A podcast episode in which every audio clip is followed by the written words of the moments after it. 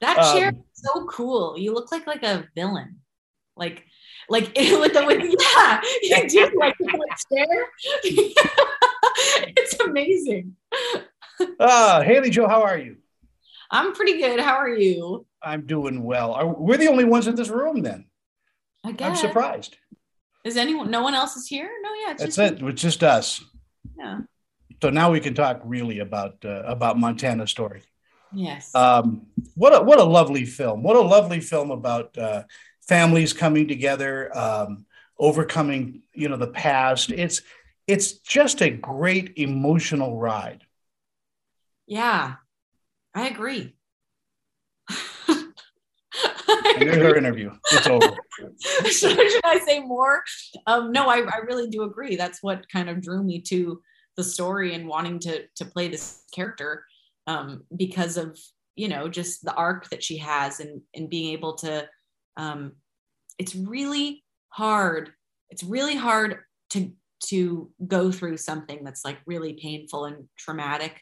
Um, and it's really hard to keep going on with your life after that and it takes a lot of like resilience and you do things to cope and one of the main things i think that people do that erin did is like suppressing and building walls um, and uh, and that's really hard and takes a lot of strength to uh, to do that and live the life that erin lived for seven years after she ran away from home. But it takes even more courage to go back to that place where you felt that pain and that trauma and um, relive that and then be able to like bring dig that stuff up that you've been suppressing for so long to be able to then start like really healing. And so i just think that like that's so important i think. Uh I, I mean that's something that i'm learning in my life to like really f- allow myself to feel things even if they're so like heavy to feel and express um because if you the more you just suppress and suppress and suppress you know like they're still there you're not really healing from them you're just they're just down there and they're festering and who knows how they'll come out in different ways so the script allowed you to do that in, in so many different and, and, and lovely ways as an actress. I think um, roles like this don't come around all that often. No, they don't. And that's why I'm really thankful that I, I got to play her because um, I feel like she was important for my life. And I feel like I really connected to her and she taught me things and I got to explore things about myself through her. Um, and that's the best kind of therapy you know acting can be very therapeutic it can acting can make you need more therapy but then it can also at times be very therapeutic and um, this was one of those the latter i guess. Yeah. Are, are you comfortable around horses and and and farms and animals?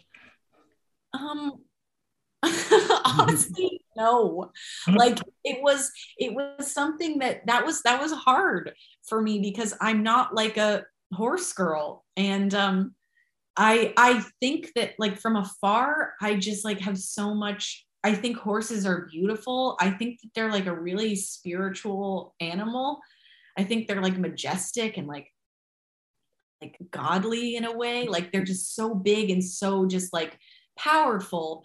Um, but but actually having an intimate relationship with a horse like when you're with them physically is like so different than just admiring them from afar like riding a horse on like a you know a horse tour when you're like 12 or it's like a different thing. So um it was hard and the horse that was playing mr t was like a very intense horse so yeah the method actor honestly, I wish he was a method actor because he was like not doing what he wasn't being the kind of horse that Mr. T is. Mr. T is like an old, like calm, tired, peaceful horse, and Crackers is like an action horse. He was literally like his whole life he had been um, trained to do like action movies. So he was like always raring to go and like excited and like kind of angry and like so it was it was interesting like acting with him Haley Joe, it's Haley Lu. It's a pleasure to talk with you, and a pleasure to get your name right. Haley Joe, because um, David, who wrote the movie and directed it, called me Haley Joe on set every day. So I'm I'm sorry. I, I no, no, it's honestly funny because that's what David called me this whole movie. He called me Haley Joe. Paul is going to kick my butt out of here. So uh, thank you so much for your time and uh, your delight to talk to. Thanks. Ditto. Bye, Tony. Bye. Bye.